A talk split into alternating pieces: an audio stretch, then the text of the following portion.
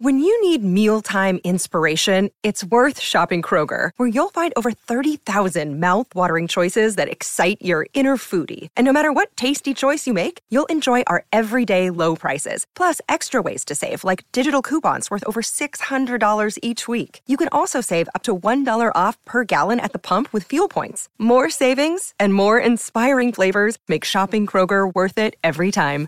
Kroger, fresh for everyone. Fuel restrictions apply.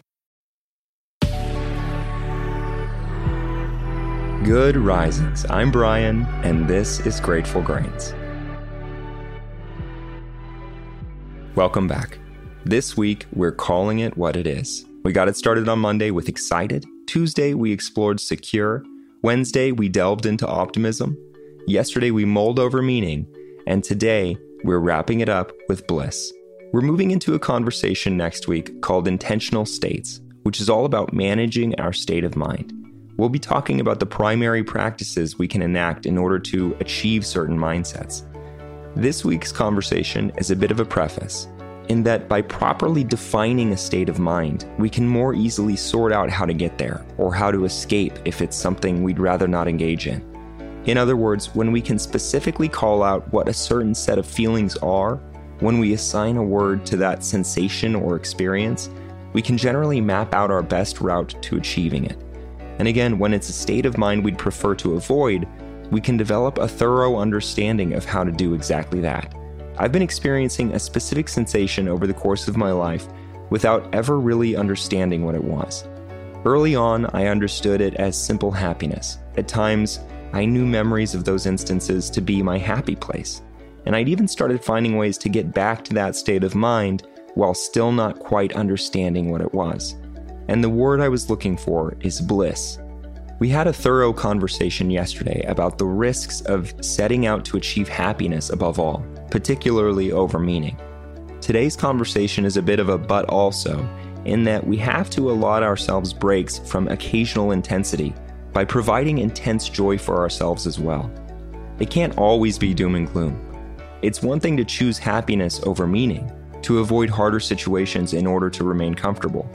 It's another thing entirely to recognize, even in the hardest times, even when we're experiencing the absolute worst, good still exists in the world, and that our potential to experience happiness will exist again in the future, no matter how near or far it may be. When poorly timed, seeing or pursuing the bright side might be considered callous, thoughtless. It can lose us respect and even a friendship or two. But like we mentioned yesterday, that kind of optimism doesn't have to be spoken out loud. It can be felt silently by us and through us. The very height of happiness is bliss. In its presence, there is no stress, no fear, no anxiety. We are fully present and aware, and we are indulging entirely in the space of that setting, that environment, that company, that mental state. It's the type of experience which offers not only immediate satisfaction, but upon reflection at a later date, also allows us to achieve similarly reduced levels of stress. In the same way that pessimism might always foresee the worst possible outcome, potential for bliss in the future provides us a mental break when needed. In that way, it's correct to call bliss a psychological happy place. Like any great emotional height, bliss is not a sustainable state of mind, nor is it ultimately the ideal way to live. At their very best, moments of bliss are singular, they stand out as beautiful individual experiences dotted across the span of our lives. I interact with this feeling by allotting myself time to experience it. I designate time where I'm entirely free of responsibility. I surround myself with people who have the same intention in mind, and we set out on some adventure or into some form of ultimate relaxation.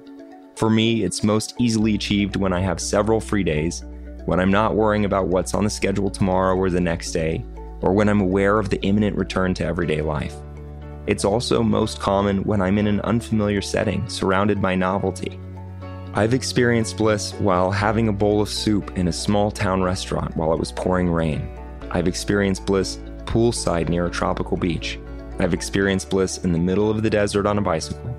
It's not something I'd set out to experience every day, but now that I know it's out there, now that I can call it what it is, I know how to find it. I can quietly turn to it in times of need, and I can get there again when it's right.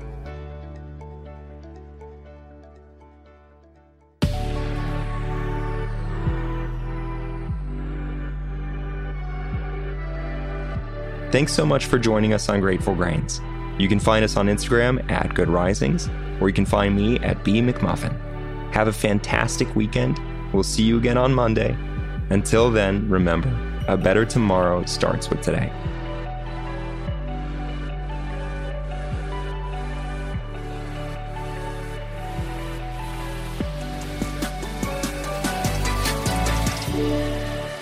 Good Risings is presented by Cavalry Audio.